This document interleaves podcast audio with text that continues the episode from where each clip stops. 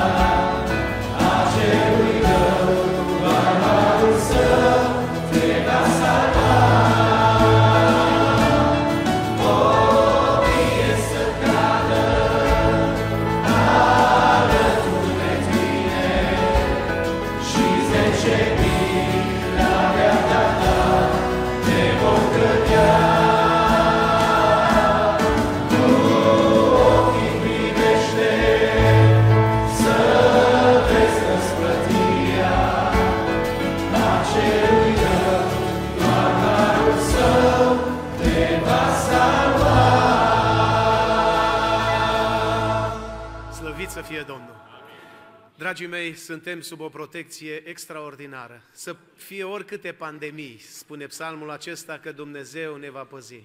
Lăudat să fie Domnul! Vreau să deschidem Cartea Sfântă Biblia la Matei, capitolul 5. Două versete o să citesc din cuvintele lui Isus, versetul 11, versetul 12, pagina în Biblie 926. Auziți ce spune Domnul Isus? Ferice va fi de voi când din pricina mea oamenii vă vor ocărâ, vă vor prigoni și vor spune tot felul de lucruri rele și neadevărate împotriva voastră. Bucurați-vă și veseliți-vă, pentru că răsplata voastră este mare în ceruri, Căci tot așa au prigonit și pe prorocii care au fost înainte de voi. Amin. Vă rog să ocupați locurile.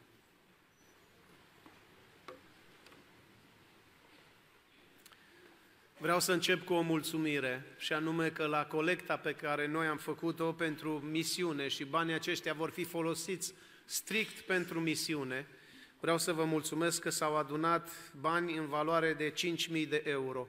Dumnezeu să vă binecuvânteze. De asemenea, un anunț care mi-a scăpat, vreau să-l fac acum înainte de a începe mesajul evanghelic. Vă rog, după această slujbă, la finalul ei, toți cei care aveți categoria D, vă rog foarte mult să-l abordați pe fratele Ruben Rus, pe secretarul bisericii, pentru a vă pune pe o listă toți cei frații care au categoria D. De asemenea, frații și surorile care au nevoie de transport la biserică și nu au mijloc de transport, de asemenea, vă rog să îl abordați pe fratele Ruben astăzi după slujbă sau după masă, după slujbă, pentru că, așa cum am spus la adunarea generală, dorim să oferim posibilitatea celor care nu au mijloc de transport să vină la biserică. Dumnezeu să vă binecuvânteze și pe cei care vă veți înscrie pentru această lucrare, care veți conduce acea, acel microbuz, acea mașină, și Domnul să binecuvânteze și pe cei care doresc să vină la biserică și n-au mijlocul acesta de transport. Dorim să oferim și această posibilitate. Dragii mei, cuvintele pe care le-am, ceru, le-am citit sunt cuvintele lui Isus, în care fericește lucrurile în care oamenii sunt nefericiți.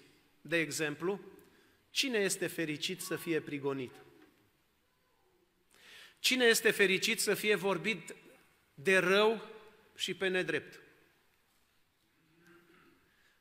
Nu prea am întâlnit oameni atunci când sunt vorbiți de rău pe nedrept să fie fericiți. În această zi o să am o temă despre tocmai lucrul acesta. Ferice de cei vorbiți de rău pe nedrept.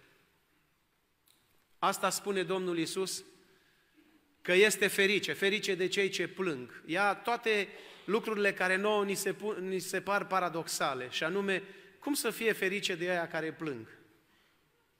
Că cei vor fi mângâiați.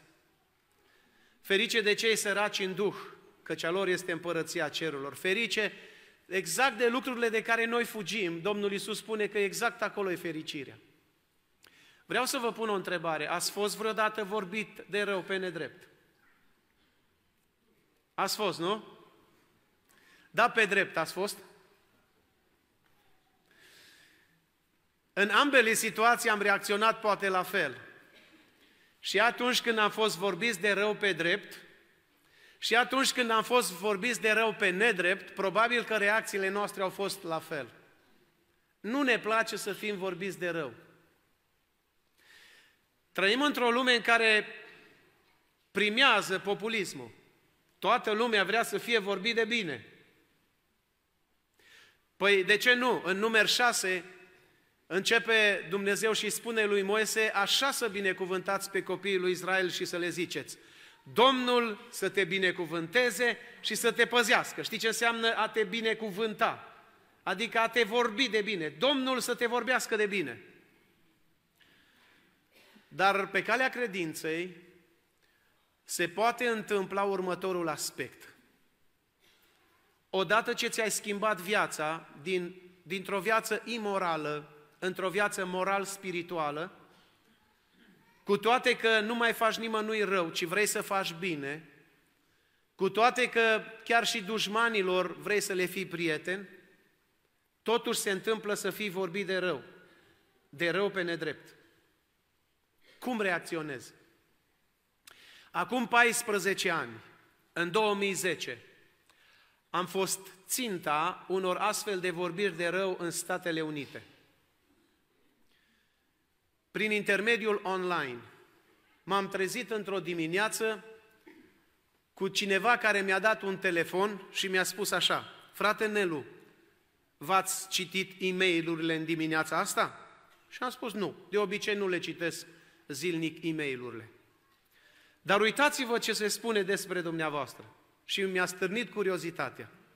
Am deschis computerul și m-am dus să citesc pe un site al unei reviste electronice, de aici, din România, era revista, cineva a intrat din Statele Unite, nu știu cum a reușit să intre, putea să intre oricine, și într-una din paginile ei scriau tot felul de lucruri de care habar nu aveam despre mine. Apoi, la comentarii, sub acel, acea descriere, care nu era reală, apăreau tot felul de comentarii cu tot felul de nume, Vasilică, Maria, Petrică. Și fiecare comentarii care mai de care mai teribile și oribile. Nu mi-a fost tot una. Știi, în această lume virtuală ești la fel ca și cum ai intra într-o arenă cu gladiatori. Și trebuie și tu să te lupți, dar tu ești legal la ochi. Și nu știi cu cine să te lupți. Nu știam cine scrie, nu știam de ce scrie. Nu știam care este motivația. În fiecare zi, timp de trei luni de zile, în fiecare zi tot felul de articole, care mai de care mai spinoase, care mai de care mai incitante și mai josnice la adresa, la adresa mea. Și nu știam cu cine să mă războiesc. Nu știam cu cine să vorbesc. N-aveam nimănui cum să spun. Vedea o lume întreagă, nu vedea doar Arizona, America, ci vedea toată lumea. În perioada aceasta m-am rugat lui Dumnezeu și am zis, Doamne, te rog să-mi dai putere să rapt, să tac. Nu, dă-mi, da, știi, m-am, mai mult m-am, descop, m-am, m-am rugat, Doamne, descoperăm pe cel care face lucrul acesta. Sau pe cei care fac lucrul ăla. La un moment dat am crezut că sunt din biserică. Că avem și prieteni în biserică care în momentul când vrei să-i corijezi, găsesc și ei soluții să reacționeze. Dar nu erau din biserică. Dumnezeu mi-a descoperit după trei luni. Am uh, descoperit IP-ul de la acel computer, pentru că era un singur IP și n-a știut că există și posibilitatea ca să schimbi IP-ul în mod aleator tot la câteva secunde, să nu știi de unde trimiți e mail Însă păstrea același IP la toate comentarii. Era o singură persoană care nici nu era din biserică, ci cineva l-a plătit să facă lucrul acesta. Descoperindu-i IP-ul, i-am descoperit identitatea. Descoperindu-i identitatea, i-am descoperit numărul de telefon. Descoperindu-i numărul de telefon, i-am dat un telefon și am zis vreau să ne întâlnim. M-am întâlnit cu acea persoană. Nu vă spun când i-am pus toate evidențele în față, a pălit, a îngălbenit, a roșit. Vă rog să mă iertați, dar nici nu mă cunoști. Cum ți-ai permis să folosești pseudonime, adică nume false, Petrică, Ionică, Vasilică, Mărioara, toate numele și să scrii ce ai scris? Am fost plătit. Eu trăiesc din asta. Am rămas atât de șocat. Să nu faceți niciodată astfel de lucruri, pentru că mai devreme sau mai târziu se află. Nu vă spun, trei luni de zile au fost trei luni grele. Așa de greu e când pe cineva îl vorbești de rău și mai ales pe nedrept. Dar totuși, Iisus Hristos spune ferice de cei vorbiți de rău pe nedrept. Și e adevărat, ne doare, ne deranjează, pentru că în Proverbe 22 cu 1 spune un nume bun este mai de dorit decât o bogăție. Un nume bun contează. Dar dacă numele nostru ne este stricat, iată spune Domnul Isus, din ce motive să acceptăm chiar reputația noastră să fie pusă la îndoială sau să fie pusă la încercare. Și aș vrea să recitesc.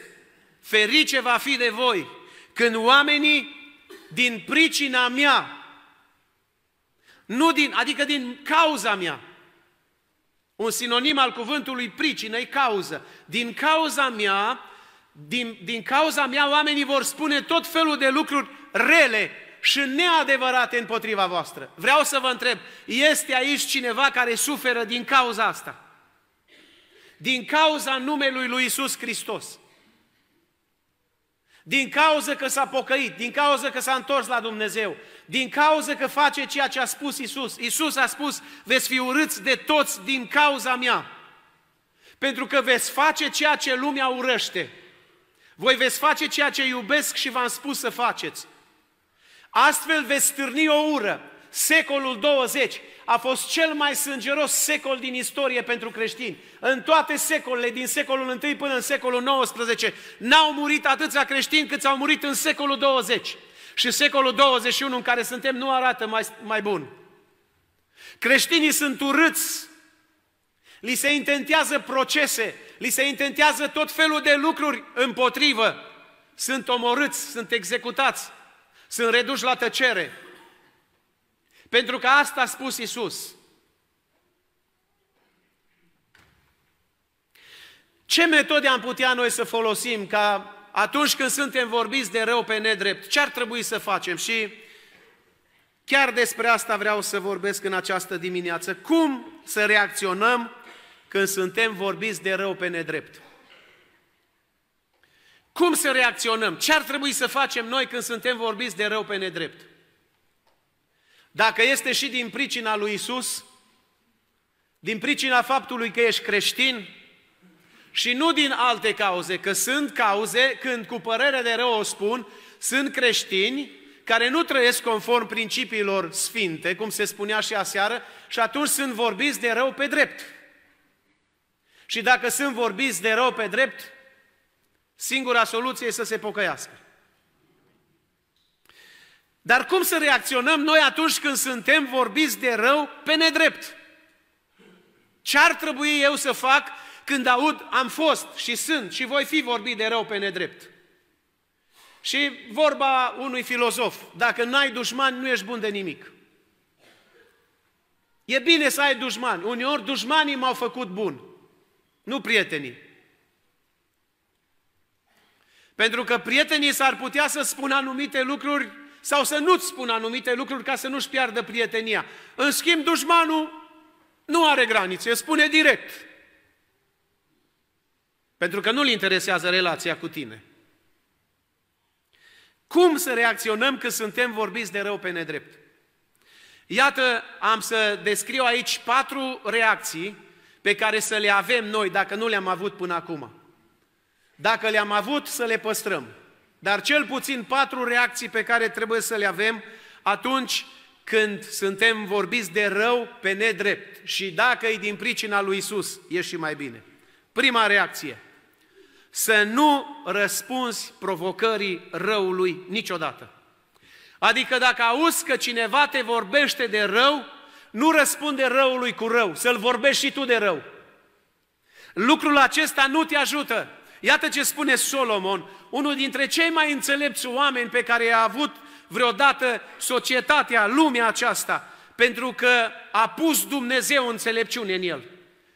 Într-o noapte s-a întâlnit Solomon cu Dumnezeu și copilul Solomon a fost întrebat de Dumnezeu și provocat în același timp. Ce vrei să-ți dau? Cerem ce vrei să-ți dau. Ai ajuns împărat, acum tatăl tău ți-a lăsat o moștenire bogată. Ce vrei să-ți dau? Și putea să zică Solomon, moarte dușmanilor. Să-mi dai bogății, slavă, să-mi dai teritorii, să-mi dai... Știți, Solomon a fost crescut de un om cu frică de Dumnezeu. Și omul acesta contează în mediul în care crești, contează cine te crește, contează ce te învață atunci când te crește. Omul acesta, Solomon, a zis un singur lucru cer – dă-mi o inimă înțeleaptă și pricepută, poporul este numeros, eu nu am înțelepciunea, eu nu am experiența să conduc un popor așa de numeros. Un lucru cer, dă-mi o inimă înțeleaptă și pricepută. Și Dumnezeu a zis, fiindcă n-ai cerut moarte dușmanilor, fiindcă n-ai cerut bogăție și slavă, fiindcă n-ai cerut lucruri pământești, efemere, vreau să spun că îți voi da înțelepciune cum n-a avut nimeni pe pământ și mai mult o să-ți dau și bogăție și slavă și am eu grijă și de dușmani. Contează ce îi cer lui Dumnezeu, contează când vii înaintea lui Dumnezeu să știi ce să-i ceri. Dacă îi cerem numai lucruri pământești și nu îi cerem lucruri duhovnicești, Dumnezeu îți dă lucruri pământești de care te bucuri o vreme, dar după aia nu te mai bucuri. Nu răspunde provocării răului. Ia ce spune Eclesiastul, capitolul 7, versetul 21, versetul 22. Nu lua nici tu seamă la toate vorbele care se spun, ca nu cumva să auzi pe sluga ta vorbindu-te de rău, că știe inima ta de câte ori ai vorbit și tu de rău pe alții. Când auzi pe cineva că te-a vorbit de rău, aduți aminte că și tu ai vorbit de rău pe nedrept pe cineva. Nu răspunde răului cu rău, pentru că nu rezolvi situația. De obicei, reacția noastră când auzim că cineva ne vorbește de rău este să începem să-l vorbim și noi de rău. Să spunem și noi mai mari lucruri, mai rele lucruri. Și dacă sunt neadevărate sau adevărate, nici nu ne interesează. Ținta este să-l denigrăm și noi. Și lucrul acesta este un păcat înaintea lui Dumnezeu. Aș putea să vă dau exemple din lumea laică de oameni care au fost vorbiți de rău pe nedrept și care au plătit unii cu viața, dar prefer să vă dau exemple din Scriptură. Biblia e plină de exemple. Numai să le ascultăm și să le practicăm și noi, la fel ca ei. Iată am să vorbesc despre cinci exemple de oameni care au fost vorbiți de rău pe nedrept și care n-au răspuns răului cu rău. Primul exemplu este în Genesa, capitolul 39, de la versetul 13 la versetul 20. Am să vă narez istoria lui Iosif. Iosif a fost vândut de frații lui, după cum știți. A fost dus în Egipt, vândut ca rob. Un oarecare Potifar l-a cumpărat ca rob și l-a dus la el acasă. Iosif, în casa lui Potifar, a dat dovadă de o înțelepciune, de o dexteritate extraordinară. Așa de tare a fost mișcat Potifar și atât de mult a câștigat simpatia lui Potifar, încât Potifar l-a pus după el peste toată casa lui. Și a zis, toată casa mea o conduci tu, am încredere în tine. Un singur lucru, soția.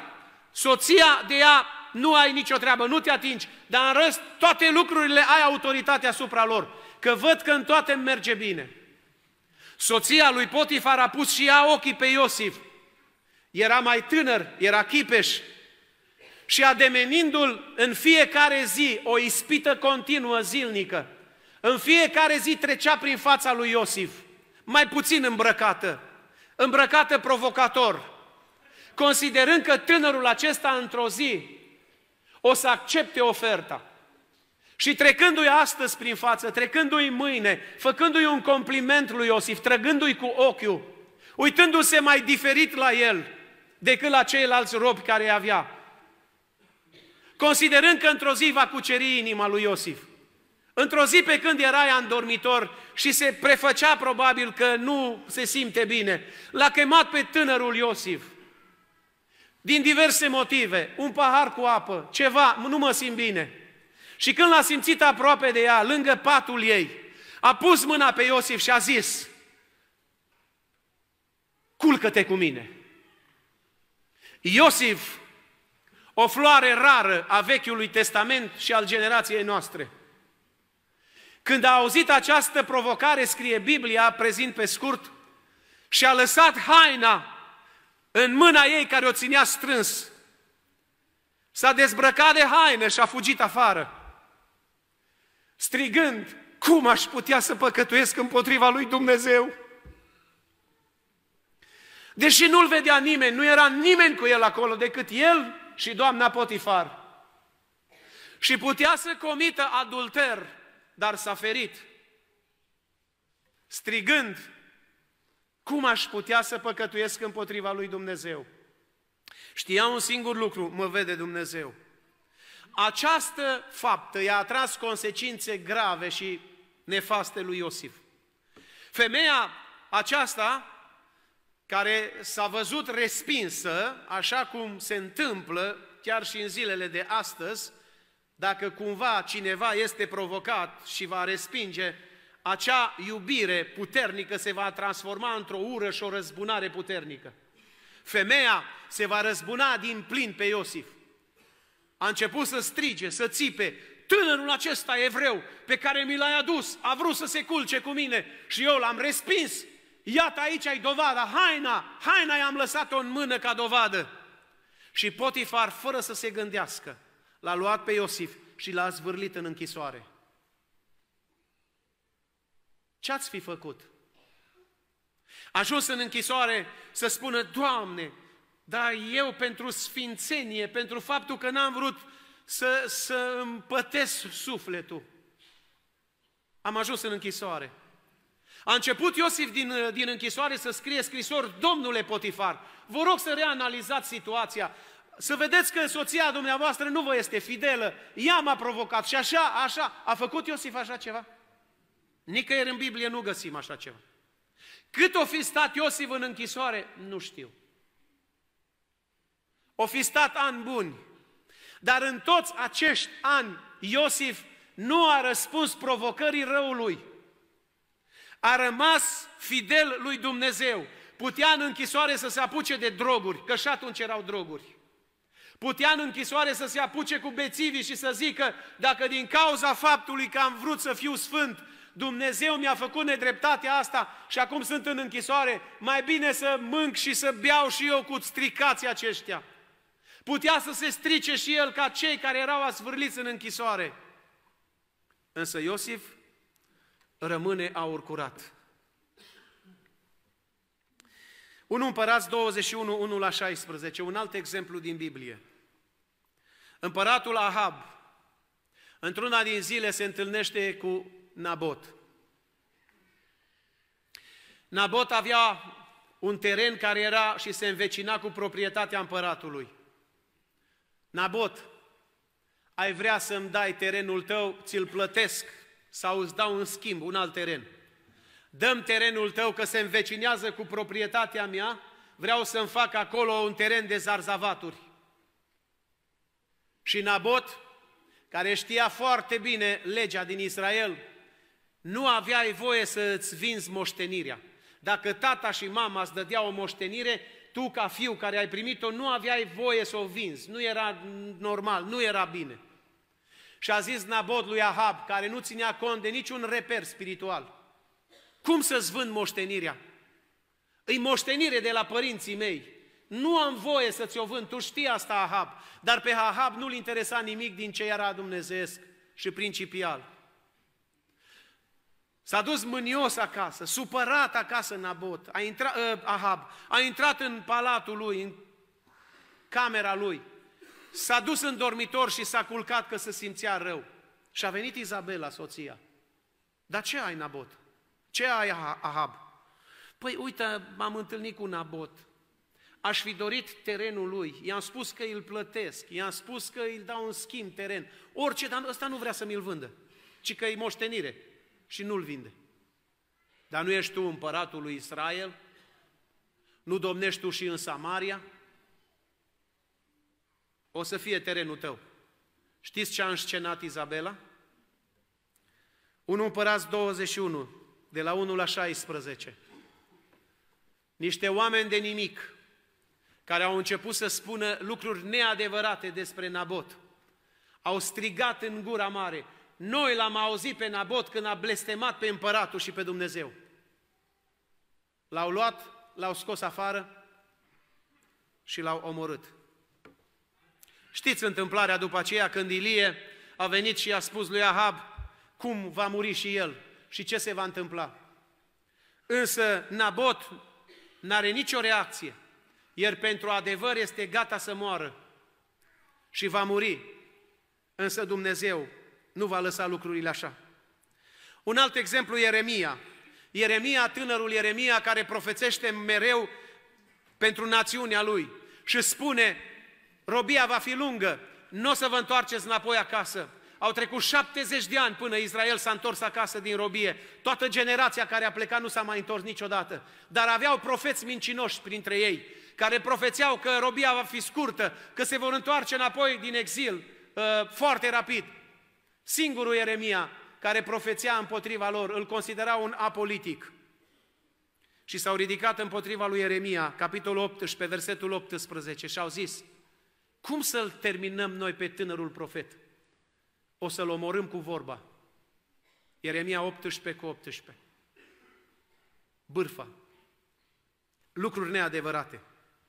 Un alt exemplu este Ștefan, fapte 6, 11 la 15.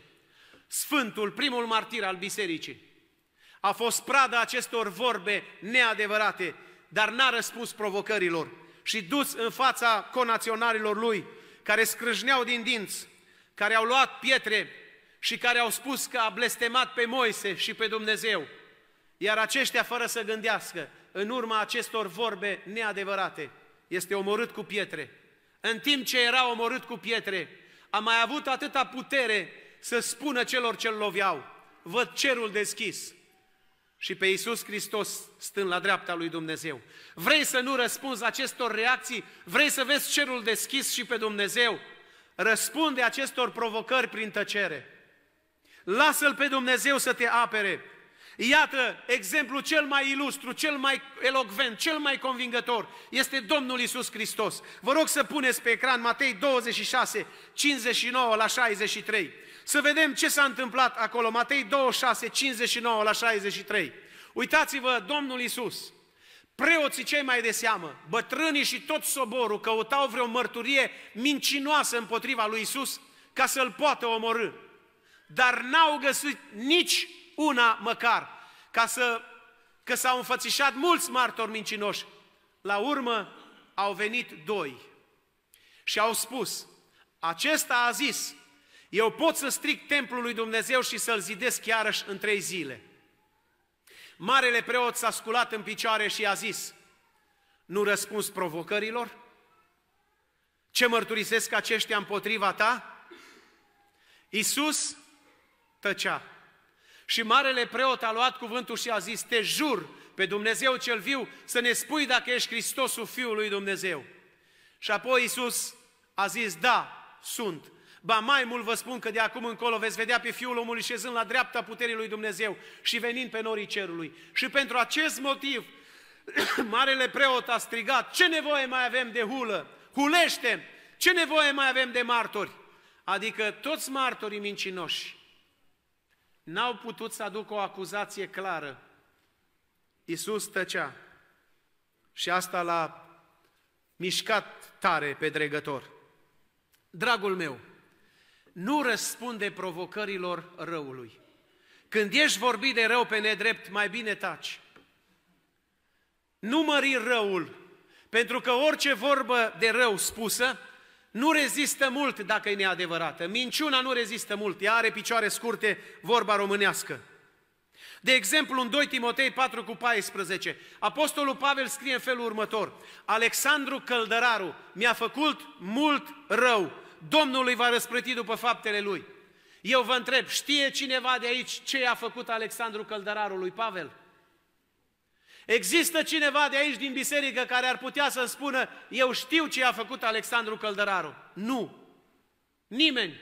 Teologii la rând și-au bătut capul. Ce i-o fi făcut Alexandru Căldăraru lui Pavel? Ce rău i-o fi făcut? Știți de ce nu știe nimeni? Pentru că Pavel a preferat să tacă. A zis, Dumnezeu îl va judeca a preferat să nu mărească răul, a preferat să tacă. Știi că este un, este un păcat să duci zvonuri neadevărate? Cineva a venit zilele trecute și mi-a făcut o mărturisire, frate Nelu, vă rog să mă iertați. Dar de ce să vă iert? V-am vorbit de rău de atâtea ori, frate. Nici nu-l cunoșteam, nici nu mă cunoștea. Zice, am auzit și eu de pe la alții. Și am venit să-mi cer iertare. Zic, frate, dacă nu-ți cerea iertare, nici nu știam că mai vorbi de rău. Dar te iert, să nu mai faci. E un păcat să duci vorbe neadevărate, zvonuri neadevărate. Exod, puneți să se vadă, să vadă toată biserica. Exod, capitolul 23, versetul 1, ce spune însuși Dumnezeu. Ascultați și vă rog să citiți. Să nu răspândești zvonuri neadevărate, să nu te unești cu cel rău ca să faci o mărturisire mincinoasă pentru el, împotriva fratelui tău. Să nu faci lucrul acesta.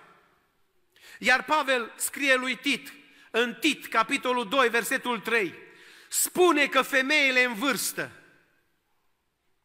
să nu fie clevetitoare, nici de date la vin, ci să învețe pe alții ce este bine. Atenție, surori mai puțin tinere, ce le învățați pe surorile tinere? Mare atenție! Iar în Tit, capitolul 3, versetul 1, versetul 2, adu-le aminte să nu vorbească de rău pe nimeni. Să nu vorbească de rău pe nimeni. Un al doilea lucru sau o a doua reacție care trebuie să o avem, deci prima reacție e să nu răspunzi răului cu rău, nu răspunde provocărilor. O a doua, să analizezi dacă ceea ce se spune despre tine este adevărat sau nu e adevărat.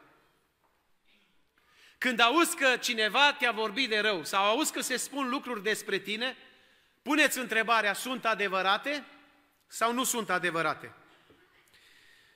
În Grecia antică era un filozof pe nume Socrate, care a trăit între 469 și 399 înainte de Hristos. Socrate a fost foarte apreciat pentru înțelepciunea lui. Într-o zi un cunoscut al marelui filozof a alergat spre el agitat și a spus, Socrate, știi ce am auzit despre unul dintre studenții tăi?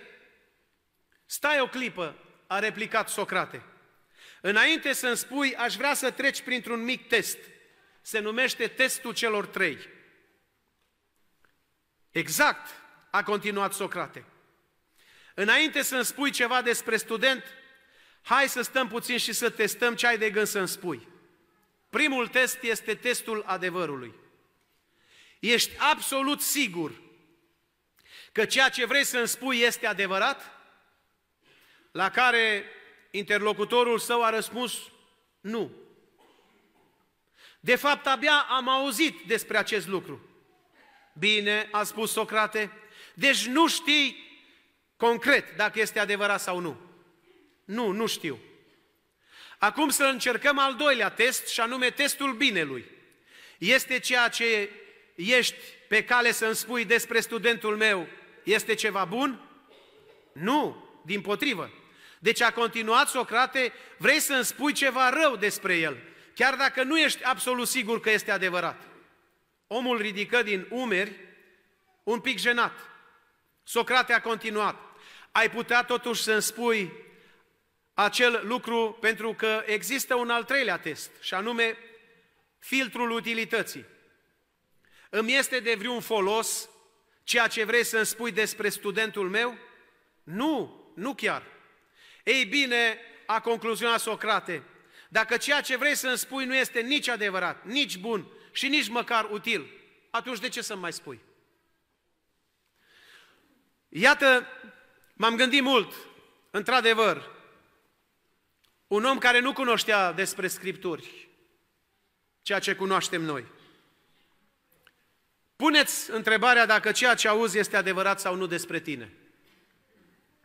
În 2 Samuel 11, 1 la 27 și în 2 Samuel 12, 1 la 14, ni se vorbește despre căderea lui David. Biblia vorbește despre David și momentul când el a păcătuit și a căzut în păcat cu soția lui Urie Hititu. Ați auzit vreodată de hitiți? Hitiții au fost un popor care vreme îndelungată știința a contestat că există, au existat hitiți. Abia în secolul XIX, după ce s-au făcut niște escavări și s-au găsit niște descoperiri, s-au găsit că au, uh, au existat hitiții. Biblia vorbea înainte de descoperiri despre hitiți. Și hititul acesta, Urie, un păgân, unul care nu știa despre Dumnezeu, se căsătorește interesant cu Batșeba, o evreoaică. Are o moralitate omul acesta incontestabilă. Responsabilitatea de care dă dovadă este de nedescris. Știți cu toții istoria. În luptă cu amoniții, era poporul lui Israel. Ioab, generalul armatei trimis de David, să se bată cu amoniții și să-i nimicească. David stă acasă, se plimbă, vede nevasta lui Urie, o cheamă acasă la el, comite păcatul cu ea și după aceea vrea să-și acopere păcatul. El n-ar vrea să știe nimeni acest adevăr despre el. Însă Dumnezeu îl descoperă profetului, Nathan, care în capitolul 12 vine și îi spune lui David fapta. Dacă David n-ar fi avut frică de Dumnezeu, l-ar fi omorât pe Nathan. Dar David a avut o frică de Dumnezeu și a zis, ceea ce se spune și se va spune despre mine este adevărat. Recunosc și mă pocăiesc înaintea lui Dumnezeu, cu toate că consecințele păcatului au fost drastice, exact cum el singur și-a dat verdictul, să moară patru miei și patru copii au murit. Judecata care și-a dat-o lui, Dumnezeu i-a aplicat-o, dar a recunoscut. Știi ce mare lucru este să te verifici din când în când. Uneori vorbirea de rău neadevărată despre tine, despre mine, despre oricine, dacă o auzim cumva, trebuie mai întâi să ne punem noi în testul acesta al fidelității, să vedem, e adevărat sau nu e adevărat ce se spune despre noi. Dacă copilul îți spune acasă, nu ești cum trebuie să fii, dacă cineva are curaj să spună în față sau să spună în spate, parcurge acest test și anume, întreabă-te, este adevărat sau nu este adevărat? 1 Corinteni 5, 1 la 5, când Biblia vorbește despre curvarul din Corint, despre cel care era membru în biserică și care a început să se ducă zvonuri despre el, biserica chiar s-a lăudat cu el, când aude Apostolul Pavel rămâne uluit. Erau adevărate zvonurile. Recurgerea a trebuit imediată la pocăință, la excluderea răului, pentru că să nu se extindă acest rău. Un al treilea uh, lucru care trebuie să îl faci atunci când auzi că ești vorbit de rău, să te bucuri, dacă nu e adevărat, pentru că mare este răsplata care te așteaptă. E greu să taci, e greu să rabzi, dar răsplata va fi mare. Auziți ce spune versetul 12?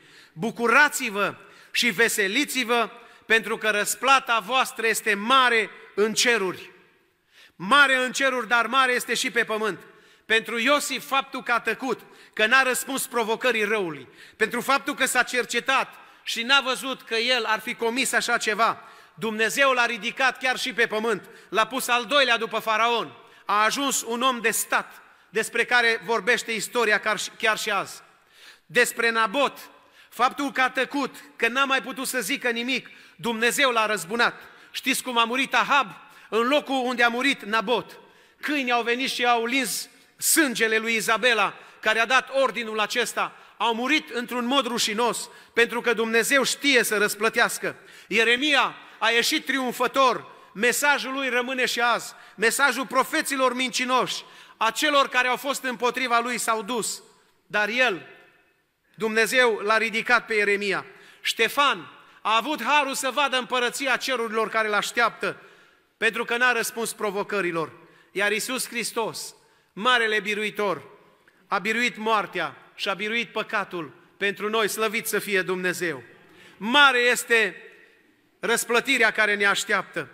Dacă n-ai știut să știi de acum că pentru fiecare vorbă care o spui și nu este adevărată, pentru fiecare bârfă, pentru fiecare lucru neadevărat care îl stârnești în popor, în ziua judecății vei da socoteală. Uite ce spune în Matei 12, 36, 37. În ziua judecății oamenii vor da socoteală de orice cuvânt nefolositor, căci din cuvintele tale vei fi scos cu vină sau din cuvintele tale vei fi scos fără vină.